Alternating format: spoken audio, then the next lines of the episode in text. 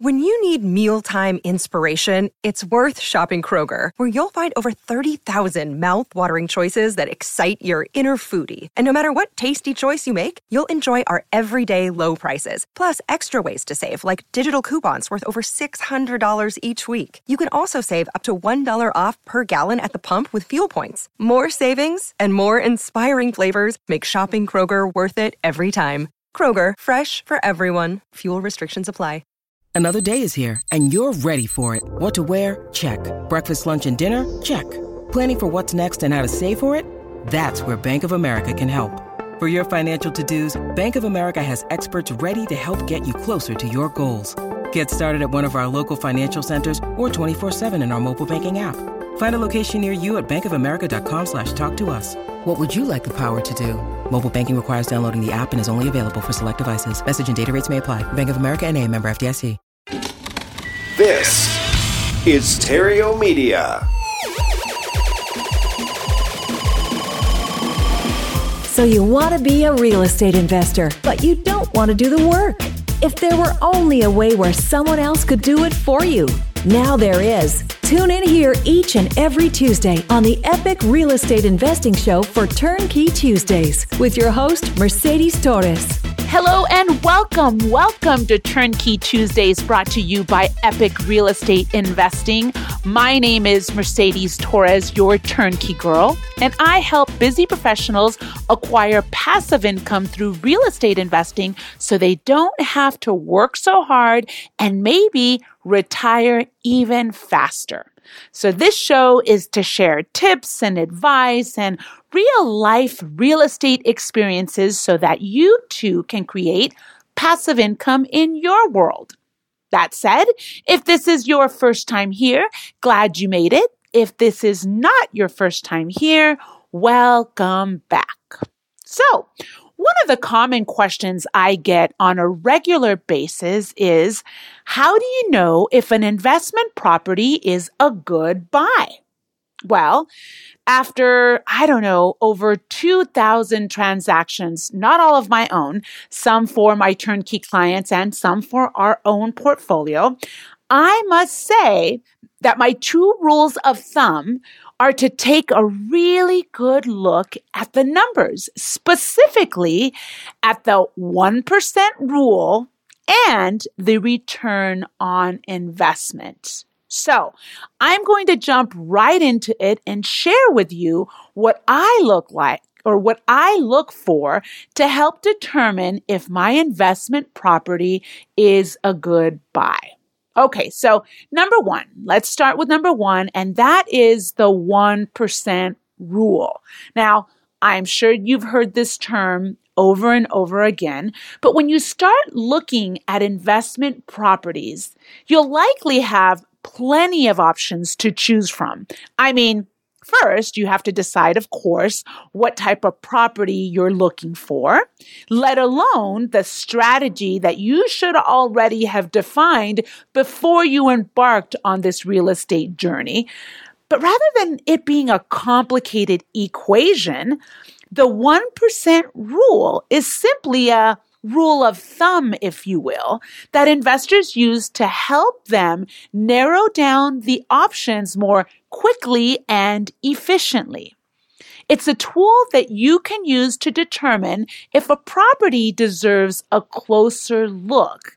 And that 1% rule says that the property should rent for 1% or more than its total cost. So, for example, Let's just assume you're looking at a property that all in is $80,000. That $80,000 property should rent for at least $800 a month. And if the property cost you $100,000, then the property should rent for $100,000 a month and so on. If a property all in is $200,000, it should rent for at least $2,000 a month. Got it? Now, this is a rule of thumb, and it's taking into consideration the property's total upfront costs, meaning that you'll have to add together the purchase price, the closing costs, and an estimate of the total cost necessary to make this property rentable. Okay, so make sure that you are adding all of those figures together. Oh, and even don't forget to factor in um, not only the rent ready repairs, but the marketing cost. So if you are going to do the marketing to place your own tenant and you're going to pay for advertisement, you want to include this number in your ballpark figure to get you the 1% rules. Cool? Awesome. Now, if the property passes the 1% rule, then it's worth considering.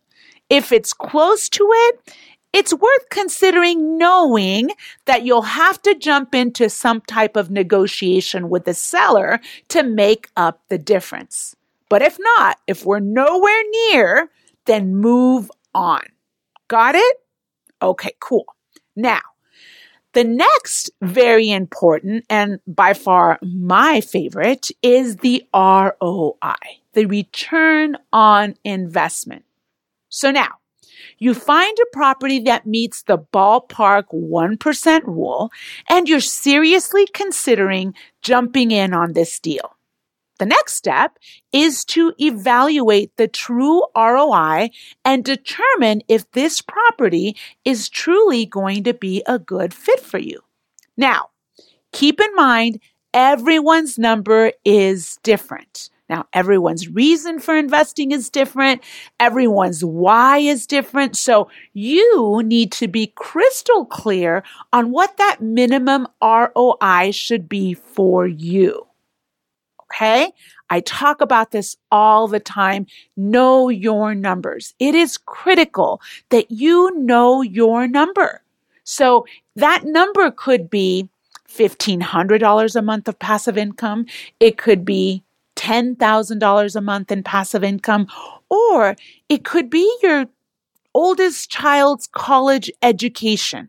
So be crystal clear on that number because if we don't have a clear goal, a clear vision, we don't know where we're going.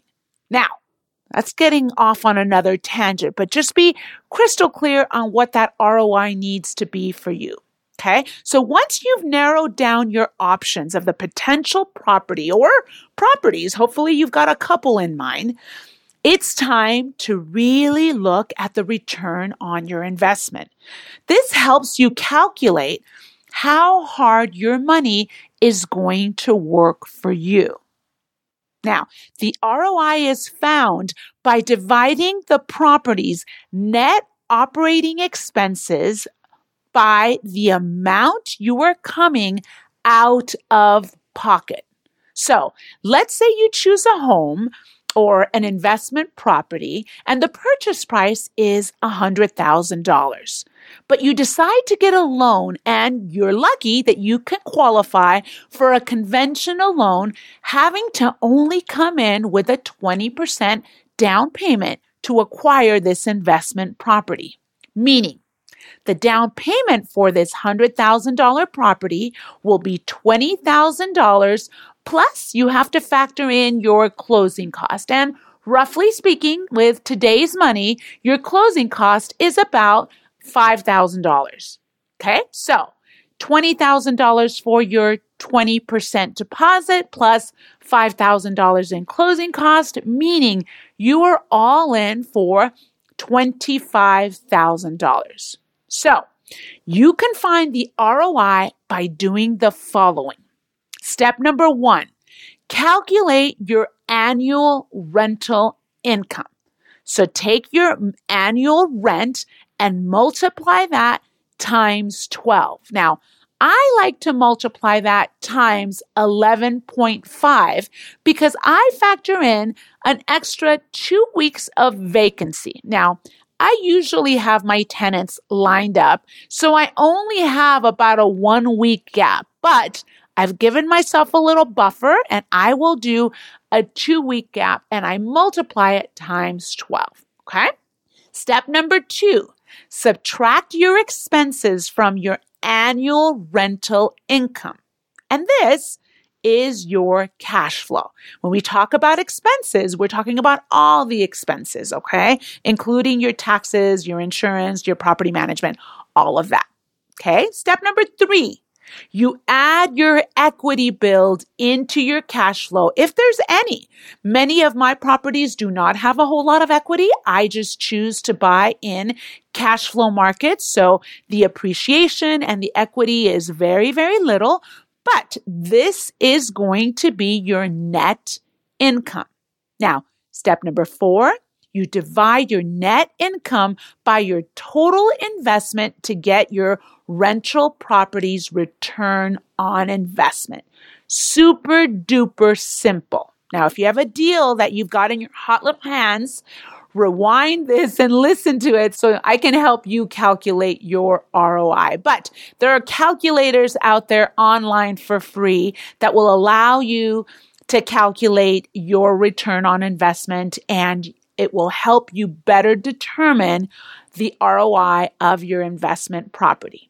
Now, as I mentioned previously, each investor has his or her own measuring stick for determining an acceptable ROI. And this is where you need to be clear as to what's acceptable for you. However, generally speaking, you want this number to be as high as possible. I know making an investment is super scary, especially if this is your first one. However, numbers don't lie. And if you're crystal, crystal clear on your numbers and what your number is, then determining if your investment property is a good deal and is a good fit for you. Just be real with your numbers. I tend to be a bit more conservative when analyzing my own properties, and you get to use your criteria of what's acceptable to you. But I just think it's best to prepare for sticky situations. So I try to be a little bit more realistic and a little bit more conservative because the one element of real estate that we really can't control is people. And as long as people rent our homes or rent our investment properties and pay you rent, there's that little factor called human nature. And while most tenants get it and they play by the rules, you may have that tenant that loses his job and well, this is why you have to factor in vacancies. So be very clear as to what numbers you're using to factor in and it's always rule of thumb is to be just a little bit more conservative than we think. Not over the top. Don't overdo it. Just be just a little bit more conservative. If you want to learn how to be conservatives in your calculations, or if you want more information on how I make this happen for myself, go to cashflowsavvy.com and download the Frustrated Investor's Guide to Passive Income. I mean, it's yours for free. I will catch you on the next Turnkey episode of Turnkey Tuesday, where cash flow is key. Your portfolio has seen better days. But this too shall pass. And the best for you is yet to come. Together, we'll get you there faster. We're cash flow savvy, and we'd like to share some information with you that will show you how you can take control of your financial future and accelerate its arrival. Go to cashflowsavvy.com. More building, less waiting. Cashflowsavvy.com. This podcast is a part of the C Suite Radio Network. For more top business podcasts, visit c-suiteradio.com.